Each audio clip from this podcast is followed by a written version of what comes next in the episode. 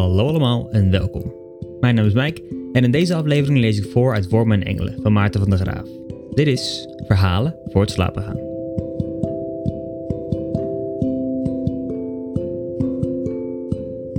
Maarten van der Graaf is in 1987 geboren en is dichter, romanschrijver en essayist.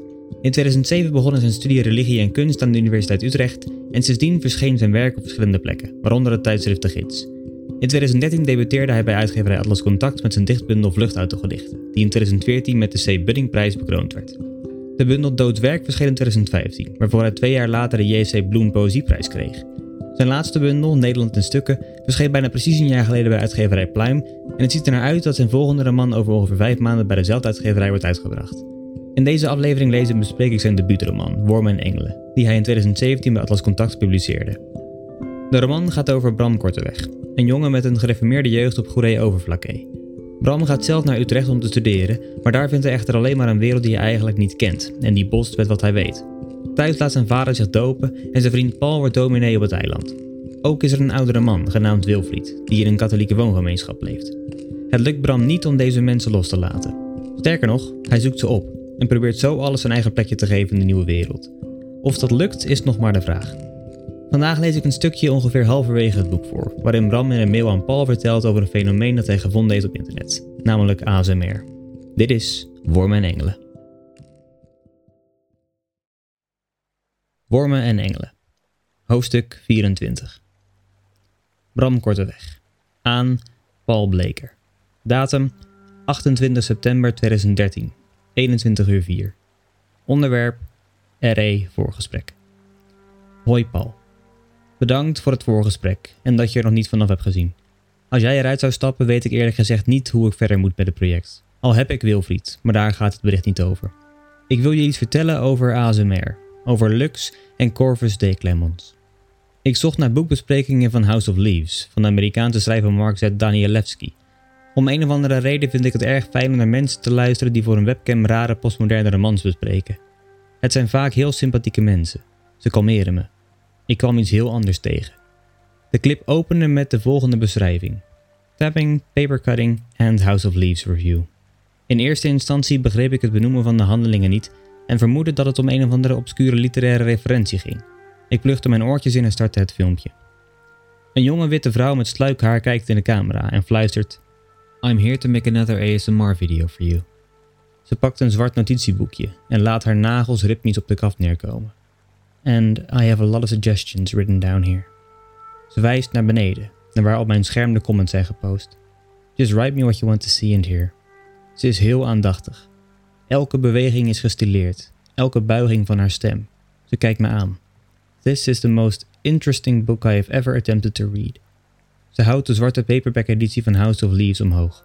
Ik heb dezelfde uitgave, met kleur in het binnenwerk. Lux houdt het boek ondersteboven. Nu laat ze haar nagels over de rug van Danielewski gaan. Even kijkt ze naar me, alsof ze wil controleren wat het effect van haar beweging is. De microfoons van haar computer moeten heel gevoelig zijn, want ik hoor elke vezel van elk geluid. I'm going to show you the inside in a moment. Nagels over de kaft. Ze legt uit dat ze een eerder exemplaar heeft stuk gelezen en dat dit haar tweede uitgave is van de roman. Haar fluisterstem suggereert een samenzwering. Ze is heel rustig. Een groot deel van de tijd lacht ze een klein beetje. Het is een bemoedigend lachje. I would love to talk to you guys about this book. You guys, haar kijkers. Alle mensen die haar kanaal volgen, niet alleen ik. Toch spreekt ze tegen mij persoonlijk, dat is haar bedoeling. Ze opent het boek en laat een drukke afbeelding zien, heel dicht bij de camera. Ze bladert door het boek. Eerst hoor ik het buigen van de kaft, dan een nieuw soort fluisteren. Even denk ik dat er een goocheltruc zal volgen. It's sort of a book inside a book, inside a book.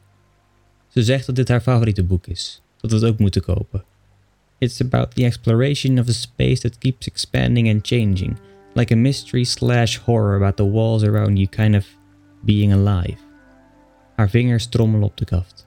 Once again, I recommend it. Ze legt het boek weg en pakt een apparaat met tentakels die aan het uiteinde knopjes hebben. Het is zo'n ding waarmee mensen elkaar hoofdmassages geven. Ze raadt me aan het apparaat te kopen wanneer ik me bezighoud met ASMR, zodat ik het kan gebruiken als ik video's kijk. Ik weet niet wat ASMR is, maar kijk verder. Voel me zwaar worden. Suf. Ze beklopt het doosje. It stimulates sensitive nerves in the scalp. Langzaam haalt ze haar nagels ook over de plastic verpakking van het hoofdmassageapparaatje. Een scherper geluid. Ze veert even overeind op het moment dat de stalen tentakeltjes zich over haar kruin uitspreiden. Langzaam beweegt het massageding over haar hoofd. Lux vertelt dat ze zich nog niet zo lang met ASMR bezighoudt en nodigt me uit haar te laten weten wat mijn favoriete trigger is, zodat ze daar een volgend filmpje over kan maken. Ik vraag me af wat een trigger precies is, maar weersta de neiging om het volledige scherm af te sluiten en de commentaarsectie te lezen. Ik volg haar bewegingen en houd mijn oortjes in. Sinds kort heb ik ontdekt dat ik ASMR heb, of dat ik gevoelig ben voor ASMR, of hoe je dit ook moet zeggen. Ik weet niet of je er bekend mee bent, maar voor mij was het een nogal schokkende ontdekking.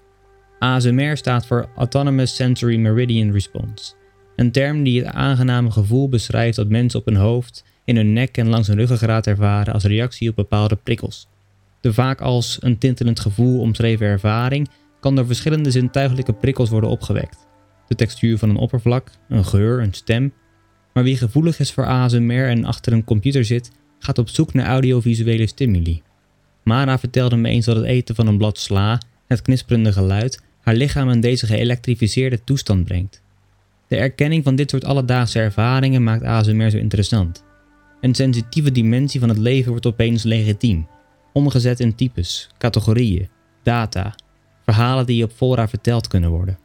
Wie deze verhalen deelt met mensen die die ervaring herkennen, is niet langer een freak of aansteller. Ze hebben een nieuwe manier gevonden om over hun fysieke bestaan in de wereld te praten. Lux pakt een rol dik karton. Het is de binnenkant van een grote rol inpakpapier. Ze opent en sluit de schaar en nodigt ons uit goed naar het zacht knerpende geluid van het mechanisme te luisteren. Steeds als de bladen van de schaar samenkomen, brengen ze een hoge kliktoon voort. Het klinkt als klikken, maar ik weet dat het knippen wordt genoemd. Klippen, knikken. De hele handeling van het knippen met een schaar valt uit elkaar, alsof ik een explosietekening zie waarop alle bewegingen zelfstandig en mysterieus in de lucht hangen. Dan begint Lux in het karton te knippen en voel ik een golf van mijn kruin via mijn ruggengraat naar beneden trekken. Ik weet inmiddels dat deze ervaring soms een brain orgasm wordt genoemd, maar zo voelt het niet echt. Het is minder waas dan bij een seksueel orgasme. Het is helderder. Een alerte staat waarbij er een gelukzalige stroom door je lichaam trekt. Het is dichtbij, onontkoombaar aanwezig. Vergelijkbaar met ondraaglijke geluiden zoals nagels die over een schoolbord krassen, of een vork die over aardewerk schraapt. Er ontstaat een onwillekeurige fysieke reactie, maar zonder afgrijzen. Je ligt stil op een wateroppervlak en voelt niets dan genot. Je lichaam is één grote zenuw. Lux pakt een glas met een afbeelding van de seriemoordenaar Dexter erop. Een deel van Dexters gezicht is in de afwasmachine verdwenen. Ze drinkt eruit. Ik hoor haar keel bewegen en het sinaasappelsap naar binnen klokken. Ze trommelt met haar nagels op het glas en het ijspegelachtige getinkel lokt dezelfde reactie uit als het knippen. Nadat ik de eerste video had bekeken waarbij ik iets voelde, was ik behoorlijk in de war en las het commentaar van haar viewers. Ze vertelde haar wat ze de volgende keer graag zouden horen, zoals Lux had gevraagd. I need more tapping, zei iemand. Iemand anders complimenteerde haar met haar stem en suggereerde een soft-spoken roleplay. Een aantal commentaren was persoonlijk, flirterig. I love your eyes. Iemand benoemde een kennelijk vaker voorkomend probleem. Note to self, stop fancying ASMR artists. Inmiddels breng ik veel tijd door op fora over het verschijnsel en lees verhalen, zonder zelf iets te posten. Mensen gebruiken ASMR om te ontspannen, beter te slapen, met hun paniekaanvallen om te gaan en zichzelf beter te leren kennen. Sommige gebruikers nemen drugs om de gevoeligheid van hun triggers te verhogen. De toon van de meeste posts is geduldig, bemoedigend. ASMR-kunstenaars gaan dicht op de camera zitten. Sommigen hebben flink wat geld geïnvesteerd in de juiste microfoons om een driedimensionale ervaring te creëren, zodat de kijker het idee heeft dat zijn rechteroor zich direct rechts buiten het kader van de video bevindt, het voorhoofd net boven het kader, etc. Je zit op de lip van de kunstenaar die boven je gezicht hangt, je haar knipt, in je oor fluistert, je opmaakt, je rondleidt in een winkel, je laat zien hoe je handdoeken mooi kunt opvouwen en je zacht toespreekt. Veel ASMR-kunstenaars kiezen voor een rollenspel, waarin de fictieve setting van de ontmoeting wordt uitgewerkt, de ervaring van een verhaal wordt voorzien. Soms wordt de illusie van een gesprek gewekt. Denk aan een therapeut die na elke vraag een aantal seconden wacht, waardoor de kijker de kans heeft om de vraag ook daadwerkelijk te beantwoorden. Anderen laten scenario's achterwege en concentreren zich op de handelingen die het gewenste effect moeten opwekken. Ze tikken op glazen, blazen in de microfoon, piepen en fluisteren en trommelen op allerlei objecten. Een geliefd onderdeel is mic squishing. Hierbij wordt het oppervlak van een microfoon aangetikt, gekneed en gestreeld. De ASMR-performer drukt met haar vinger de stoffen bolling van de microfoon in en vertelt zacht maar gedecideerd over het merk van haar apparaat, de technische specificaties. Waarom legt ze zoveel nadruk op de techniek die tussen ons bemiddelt? Voortdurend wordt ik eraan herinnerd dat er apparatuur aanwezig is, registrerende en ontvangende knooppunten, een audiovisuele ruimte waarin genot tot stand komt binnen een specifiek tijdsverloop. Kleine schokjes gaan door me heen. Ik schrijf aan jou, communiceer, terwijl ik ben opgenomen in een virtueel en lichamelijk netwerk van genot en communicatie. Wat betekent het om ASMR op te wekken? Roken, drinken, pillen slikken, hormonen gebruiken, bidden, mediteren, naar fluisterende mensen kijken die handdoeken opvouwen. Zijn het vergelijkbare microtechnologie om je lichaam en geest te veranderen? Voor jezelf kunnen zorgen betekent de juiste dosis toedienen. Ik slik al jaren een eindeloze reeks tabletten tegen brandend maagzuur. Ik weet wanneer ik ze op zak moet hebben en waar ik gevoelig voor ben. Ja, misschien is ASMR een manier om mijn lichaam te veranderen. In het begin dacht ik dat alleen vrouwen ASMR-video's maakten. Steeds was er een witte, knappe vrouw in beeld, bijna altijd was haar stem hoog. Tot ik Corvus D. Clemens, ASMR Plague Doctor, ontdekte. Zijn forse handen, zijn zware, rustgevende stem, alles aan zijn video's hypnotiseerde me. Hij is een performer met een voorkeur voor rollenspellen en theatrale kostuums.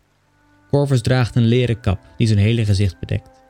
Uit de kap steken de glazen van een cyberpunk-achtige bril. Een gekromde stalen snavel verleent hem het uiterlijk van een pestmeester.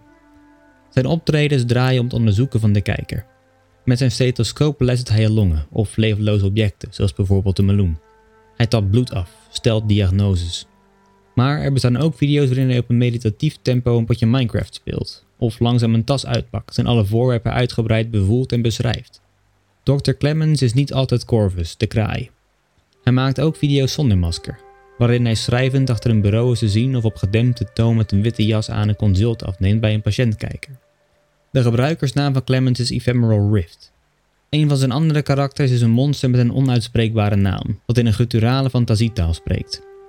Ik bekijk een video waarin hij aan een tafel zit met een grote popoen voor zich. Hij tikt met zijn tong tegen zijn gehemelte, blaast lucht tussen zijn tanden door, terwijl hij 58 minuten en 58 seconden lang in zijn buitenaardse taal communiceert met al zijn slapeloze volgers. Na 20 minuten brengt hij schuim aan op de pompoen en verwijdert het vervolgens zorgvuldig met een scheermesje. Het voelt alsof ik loskom van mijn stoel. Het kraken van het leren kostuum van Corvus is een van mijn triggers.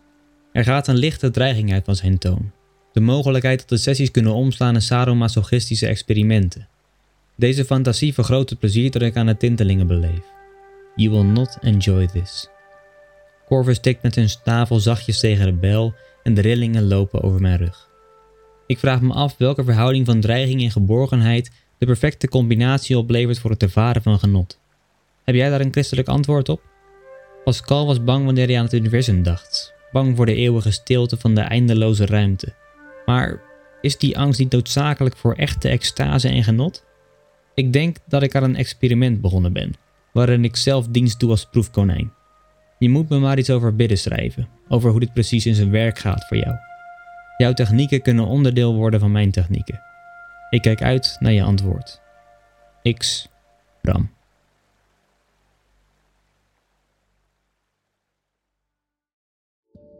Dat was Wormen en Engelen. Zoals ik aan het begin al zei, lijkt Bram in deze roman een weg te zoeken in een wereld die hij niet kent.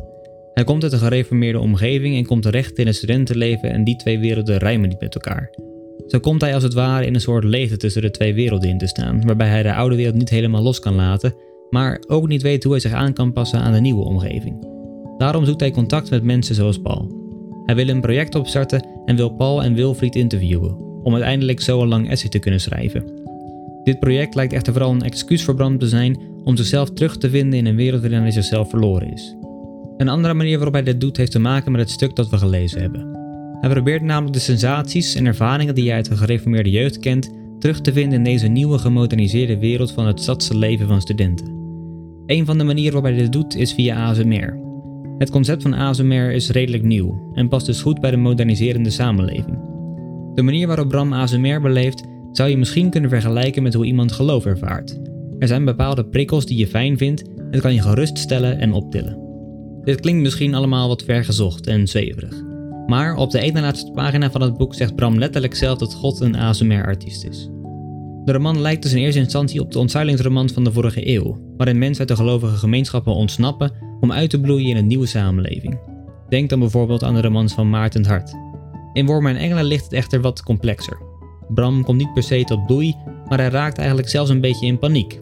Hij weet niet hoe hij zich tot die twee werelden moet verhouden. Of het boek uiteindelijk een goede afloop heeft, dat ga ik natuurlijk niet zeggen. Dat moet je zelf ontdekken. Ik wil jullie hartstikke bedanken voor het luisteren naar deze podcast. Voor achter de schermen, updates, vragen of opmerkingen kun je me vinden op Instagram of Facebook onder de naam Behalen voor het slapen gaan. En dan zie slash hoor ik jullie volgende week. Voor nu, goede nacht, slaap zacht.